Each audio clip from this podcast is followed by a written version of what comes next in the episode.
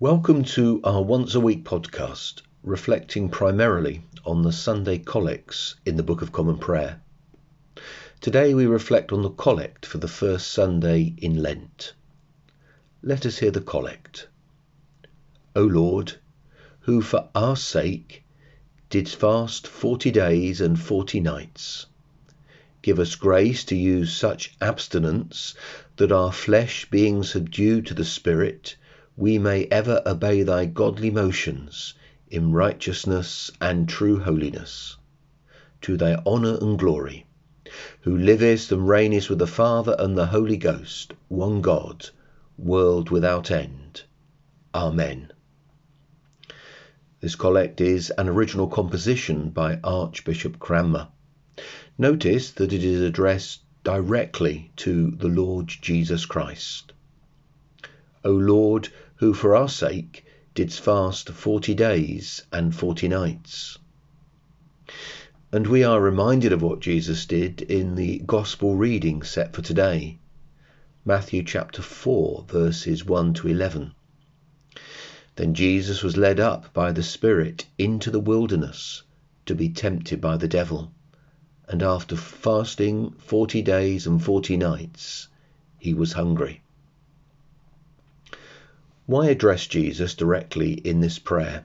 It is surely because, in the words of Hebrews chapter 4, verse 15, we do not have a high priest who is unable to sympathize with our weaknesses, but one who in every aspect has been tempted as we are, yet without sin.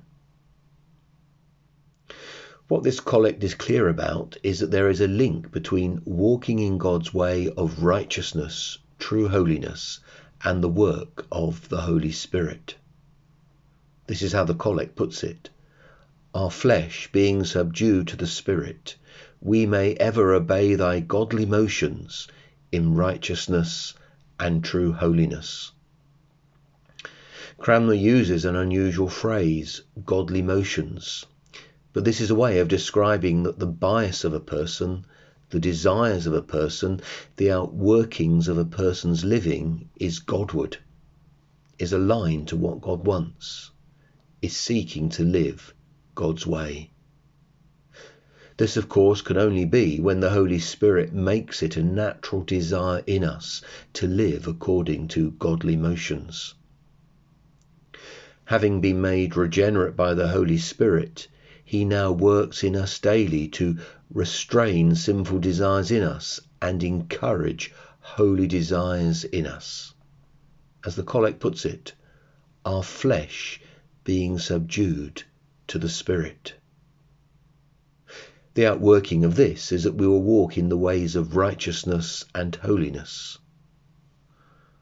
The collect reminds us that such a walk will be to God's glory we may ever obey thy godly motions in righteousness and true holiness, to thy honour and glory.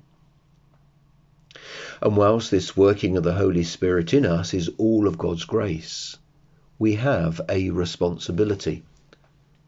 The collect begins by asking for grace to use such abstinence. And whilst I do not think that this is asking us to fast for 40 days, though some Christians do.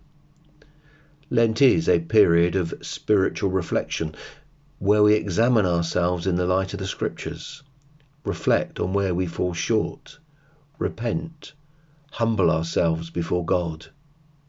And surely the prayer in the collect is that we will use this time of spiritual reflection discipline to come in tune with the Holy Spirit's working in us, to give us those godly motions.